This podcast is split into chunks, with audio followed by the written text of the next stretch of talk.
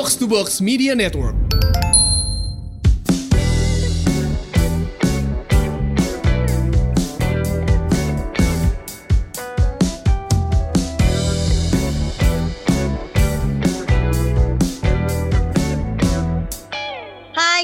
Welcome back. Ini adalah podcast Semur. Halo, Sehat makmur. Saya Ligwina Hananto. dan saya FX Mario, Kami akan ngobrolin segala yang berhubungan antara uang dan kesehatan. kesehatan. Karena buat apa sehat kalau nggak banyak duit, buat apa banyak duit kalau sakit-sakitan. Iya dong, ya dong. Jadi harus dua-duanya. Jadi kita eh, ambitious Mhm. ya. Kita sangat sehat dan sangat kaya cita-citanya itu. Min. Paling nggak menuju ke sana lah ya. Menuju ke sana, menuju ke sana. Hari ini kita mau bahas sesuatu yang berhubungan sama misi besar kita eh, Yes. untuk bisa to boldly go where no one has gone before. Jadi kaya, kaya dan sehat, bugar, yaitu soal konsistensi dalam olahraga dan olah duit. Yes, betul. Tuh, kita kita bahas yang olahraganya dulu, Mar. Boleh, boleh, boleh, boleh. Tentang olahraga itu emang konsistensi itu sepenting apa sih? Ini ya, selama bulan puasa, kan Mhm. gue sempet ya di podcast di episode sebelumnya tuh eh, ini kan episode 8 ya. Episode sebelumnya kan gue Mhm. sempet bahas kalau gue tuh ada periode saking gue mager di rumah self quarantine itu gue olahraganya dua kali sehari dong. Hmm, brutal. hmm, hmm, hmm, hmm. Pagi sore pagi sore pagi sore jam 9 dan jam 4. Kemudian hadir bulan puasa terus gue teler banget bulan puasa kali ini tuh gue Ya, yang metabolisme berubah. lemes banget ya Mhm, Allah. mhm. Gue abis sahur tuh tidur sampai jam 9, bangun-bangun langsung kerja. Dan kerjaannya lagi banyak banget Mar, bener-bener kerjaan tuh yang 5-6 kerjaan antara video call, gue harus ngajar, meeting, meriksa kerjaan, periksa materi, transaksi finance, all the way dari jam 10 pagi sampai jam 5 sore nggak berhenti Ya. dan karena nggak makan jadi produktif banget kan, tak tok tak tok tak tok gitu. Ya. Tahu-tahu udah jam 5, tahu-tahu udah harus nyiapin buka, nggak ada waktu olahraga, Hmm. nggak nggak sempet. Jadi gue bulan puasa ini belum olahraga sama sekali. Jadi lebih padat karena nggak ada waktu di jalan gitu. Iya iya. Jadi jadwalnya lu padetin. Kalau dulu kan, misalnya lu meeting jam 8 sampai jam 10, lu kosongin sampai jam 12 karena mau jalan pindah meeting gitu kan biasanya gitu kan. Mm, mm, mm, mm. Karena nggak ada nggak ada di jalan, jadi sikat aja semua jadwal padat-padetin. Nggak ada di jalan dan nggak ada break makan. Iya kan? Nggak ada sebentar yes, aku yes. mau, mau minum dulu, nggak ada. Oke next, oke next gitu terus kan. Eh, dan pas memang eh, apa ya kayak gayung bersambut, kelas finansial online tuh dibutuhin karena orang semua Yes. di rumah kan. Jadi Hmm, anxiety tentang nggak punya uang masuk, Mhm. caranya lewat online masuk. Iya, Jadi iya. akhirnya demandnya tuh di bulan puasa ini lagi banyak banget. Gue nya bisa ngajar tiga kali sehari, malam Hmm. anak-anak kantor gue tuh ngajar lagi gitu. Mhm. Jadi alasan alasannya adalah nggak ada waktu untuk olahraga. Terus gue mulai cemas, gue mulai cemas. Nih, nih gawat karena konsistensi itu hilang. Padahal Betul. apa betul. ya strength is not built in a day endurance is not built in a day gue tuh kayak kalau kayak gitu tuh nanti gue harus dari nol lagi olahraganya Iya, emang emang kalau nggak konsisten, eh, gini deh, bukan nggak usah nggak konsisten deh. Karena pandemi ini ada satu temen gue, temen gue tuh atlet powerlifting, emang goalsnya tuh dia emang, emang angkat berat. powerlifting tuh yang kayak gimana Mar? Powerlifting tuh eh, perta- eh, dia dia cuma ngangkat misalnya squat berat-beratan satu kali itu dapat berapa ratus kilo Oh, loh oke misalnya. oke oke oke kompetisinya kayak gitu ya Eh, buat dia eh, squat 100 kilo tuh enteng deh, buat dia deadlift 150 kilo tuh enteng deh. Gitu. Tapi karena ini dia kehilangan akses ke gym dong, oh iya kehilangan akses ke gym, eh, dia nggak bisa latihan. Kemarin dia coba latihan lagi, gila biasa 100 kilo tuh buat gue tuh pemanasan doang. Kemarin nggak enak rasanya, jadi cuma 80 kilo aja deh, just to get your body eh, apa terbiasa lagi dulu gitu kan. kayak mesin gak sih Iya, lu udah lama nggak dipakai, kakatan. emang emang bener gitu ya Mar berarti ya Badan kita emang begitu ternyata. Apalagi kita kurang gerak di rumah, jadi ya kalau lo udah terbiasa melakukan satu dan lo melakukan ya benefitnya bisa hilang gitu. kalau gitu apa dong yang, yang mesti kita lakukan untuk bisa mengkondisikan diri bisa olahraganya rutin itu susah banget gue ngerasanya apalagi lagi bulan puasa gini Iya. oh mager gue dan kayaknya menyerah gitu nggak ada effort Tinggal sebulan lagi kan? Eh berapa? Ya tinggal bentar seminggu lagi kan Nah, tinggal seminggu lagi Ya udah nggak apa-apa. udahlah kata Mario juga jangan dilawan Lu mau lawan, lu nggak, lu mau lawan, lu paksain, lu nggak happy, nggak ada hasilnya juga cuma kan? ya Gak ada Iya, hasilnya. ah. asik. Ikutin aja badannya. ikutin ikutinnya dulu kalau kalau seminggu ini terakhir lo kerjaan lagi menggila ya udah ikutin dulu kalau gue sih biasanya gue alokasin waktu it's either bangun pagi eh, gue langsung olahraga atau sore pas kerjaan gue udah kelar eh, jam 5 apa gue kelar ngajar biasanya jam 6 gitu kan Mm-mm. jam 6 gue udah kelar ngajar karena badan masih agak panas habis ngajar gue langsung olahraga sendiri kelar jam 8 gue makan udah udah jam 8 gue nggak mau pegang kerjaan gue main atau nonton Netflix gitu jadi emang emang emang gue ngasat waktu Ada buat diri gue waktunya. sendiri iya Ada waktunya, iya. Dalam keadaan normal gue begitu juga. Iya. Hmm, yang kemarin-kemarin itu tuh bisa gue dapat apa? Mungkin dapat istilahnya ritme kali ya. Ada Iya, ritmenya nih. yes, yes. Heeh. Jadi body clocknya tuh penyesuaian diri setelah mager di rumah aja tuh uh, udah mulai Mhm, bisa bisa uh, abis subuh tuh bisa beres-beres dulu. Iya. Uh, paling enggak jam 9 tuh udah gue udah gelar-gelar uh, mat kan. Iya. Terus gue udah ngikutin coach gue tuh selalu bikin di Instagram jam 9 dan kelas yang pakai Zoom jam 5 sore. Jadi gue udah ngatur Iya. supaya kerjaan tuh semuanya mulainya jam 10 setengah 11 dan Ah. selesai sebelum jam 5. Kalaupun ada kerjaan gue kan suka malam ya. Eh, Banyak kerjaan gue kan malam. Jadi kalau kerjaan gue malam, pagi tuh gue minta bebas dong sama anak kantor. Kan lu Hmm, nyuruh gue hmm. ngajar sampai jam 9 malam. Jadi gue pagi bebas gitu. Jadi di, di- Iya, digeser gitu jam kerja. Iya. Itu bisa tuh kejadian. Dan ternyata berhasil kan kemarin-kemarin tuh bisa. Gue bener-bener aha, aha. bisa rutin olahraga dan dan kerasa kan fit banget apa namanya pas ulang tahun kan gue bisa ulang tahun Iya. dan gue bisa apa berpis 44 Burpees kali 44. bisa Heeh. kayaknya tahun lalu disuruh berpis sebanyak itu gue mau nangis tapi karena olahraganya lagi rajin dan dan udah kebentuk gitu ya mau disuruh 44 tuh abis itu boxing lagi juga kayaknya hayu-hayu aja beda banget sama yang sekarang nih gue rasain setelah masuk bulan puasa nggak bisa olahraga rutin gitu jadi akhirnya kayaknya memang butuh ritme kalau gue sih sebetulnya gue merasanya gue butuh dikondisikan ya Mar ya Ya. jadi jadi waktu lagi ritme itu benar-benar dikondisikan pagi di kalender tuh gue masukin biar anak-anak kantor nggak bisa blok Iya, iya, jadi iya. jadwal gue kan dikuasai sama anak-anak kantor gue. Sebelum mereka masukin gue udah blok-blokin. Jadi kalau mereka mau masukin jadwal itu mereka harus telepon dulu, Mbak, yang jadwal itu boleh kita pakai nggak harus gitu. Ah, ah, ah. Sama seharian gue pakai baju olahraga. Supaya gue udah pakai baju olahraga. Jadi sore gue tinggal tinggal tinggal eh, ganti luarannya doang gitu sampai sampai kayak Iya, gitu iya, iya, mengkondisikan gitu. Iya. Sat- Satu lagi mengkondisikannya kalau kalau yang dulu-dulu itu gue selalu punya satu lomba lari yang gede, satu race besar, Hmm. full full marathon yang I look forward to dan dan gue ngerasain full marathon gue itu kan 2017 ya, Itu yang di yang di Tokyo. Tokyo. Eh, Tokyo. eh, eh, itu merasakan full body transform transformation, full body and mind transformationnya. Gak sebentar ternyata Mar emang butuh konsistensi dan latihan yang gila-gilaan. Iya. Dan karena gue mau bisa finish dan takut nggak finish kan takut DNF ya, Hmm. takut gue nggak finish. Takut disapu lagi ya tiap berapa kilo ya? Tokyo itu per 5 kilo disapu loh. Per 5 kilo disapu ya gue tahu. gue Hadis tahu kan per 5 ceritanya. kilo disapu dan waktu di kilometer 35 itu si bus kuning yang ngangkut orang itu udah ada di belakang gue. Ngeri banget hampir disapu gue pas udah tinggal tinggal 7 kilo lagi. Nah jadinya gue bener-bener latihan waktu itu kan sama almarhum coach Adri kan? Ya. Eh, dan coach tuh yang bener-bener gini em, hari ini kamu harus latihan. Gak bisa coach. Aku kerjanya dari jam sekian sampai jam sekian. Ya udah abis subuh di rumah gue. Jadi gue subuh-subuh ke rumah dia loh. Di Bintaro waktu itu ya. di Bintaro sholat subuh di ruang tamu dia udah gitu dia udah tungguin gue di depan garasinya dia. Gue disuruh sit up disuruh push up disuruh segala macam terus disuruh lari ngelilingin satu taman kecil yang menurut gue sangat membosankan dan udah mau gila nge- nge- ngelilingin taman itu tapi karena Hmm. punya satu goal besar gue jadi punya kayak milestone milestone gue punya milestone milestone gue Hmm. harus bisa lari 5 kilo dengan kecepatan berapa gue harus bisa eh, nyelesain 10 kilo dengan berapa Eh, half marathon itu berapa minggu sebelum maraton harus bisa di bawah tiga jam. Ya. Kayak gitu kan jadinya Ada timelinenya. ada timelinenya. Eh, Mhm. Pokoknya dua, dua minggu atau tiga minggu sebelum maratonnya gue harus nembusin 30 kilo. Dan itu tuh kaget gitu, eh gue bisa, eh gue bisa ngelewatin milestone-milestone itu. Sehingga di hari H-nya itu badan tuh kayak udah ada apa disebutnya? Muscle memory gak sih Masih yes, muscle memory betul. Ya. A- apa sih muscle memory itu? Muscle memory berarti badan lu udah eh, terbiasa melakukan sesuatu sampai ya lu nggak perlu mikir lagi deh, udah enak aja gitu. Kalau gua diangkat beban biasanya apa ya gerak? Oh gerakan gerak gini deh.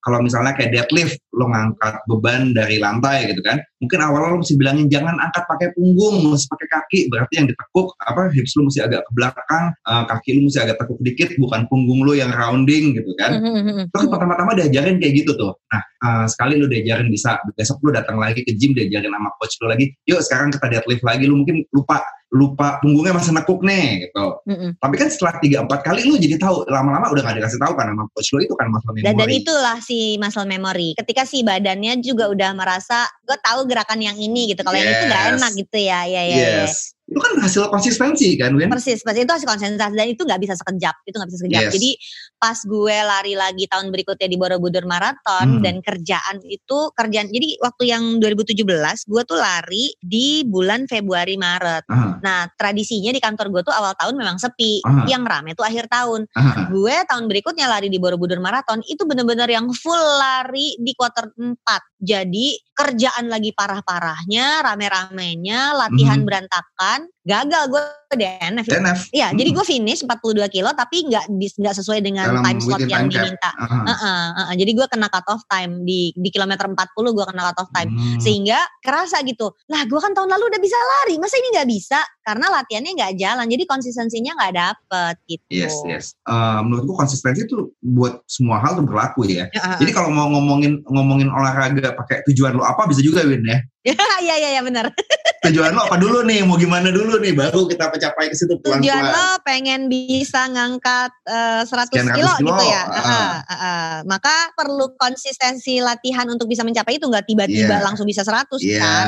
Iya, iya. Ya, tujuan lo pengen tujuan, lari gitu maraton gitu nah. atau iya jadi harus latihan dulu untuk Lati. bisa nyampe ke situ iya uh. biasanya sih kalau kalau di olahraga sih lu akan kelihatan hasilnya tuh lu pertama sebelum orang notice ke lu ada hasilnya lu yang akan lebih ngerasain diri lu sendiri sih sebenarnya. You you feel good lu berasa enak sampai nanti orang notice ada oh ternyata ada perubahan ya di lu ya gitu. Iya. Jadi konsistensi itu bukan bukan orang lain yang yang lihat lu duluan kita yang ngerasain. Kita yang ngerasain yes. ya.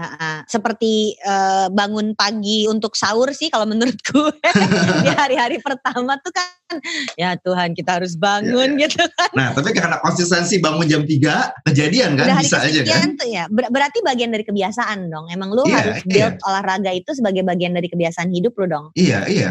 Uh, ketika lu udah terbiasa ya lu udah gak terbebani lagi apalagi kalau balik lagi kalau tujuan lo itu eh mulai tercapai nih gitu uh, makanya kalau gue suka suka mikir kalau bikin tujuan uh, mungkin kalau di kalau gue nggak tahu kalau di financial planning menurut lo tujuan mesti langsung gede apa enggak kalau buat gue di fitness jangan yang terlalu muluk-muluk lah gitu uh, Oke, okay, oke. Okay. Aim aim small winning dulu aja gitu ini udah bisa misalnya lu belum pernah lari nih tiba-tiba yeah. tiba-tiba mau gue mau uh, full gak usah maraton. nggak usah. Lu biasa dulu 5 kilo ikut race yang 5 kilo 5 kiloan gitu kan. Nanti udah mm -hmm. bisa udah enak nih badannya 5 kilo udah nggak udah nggak terlalu tepar.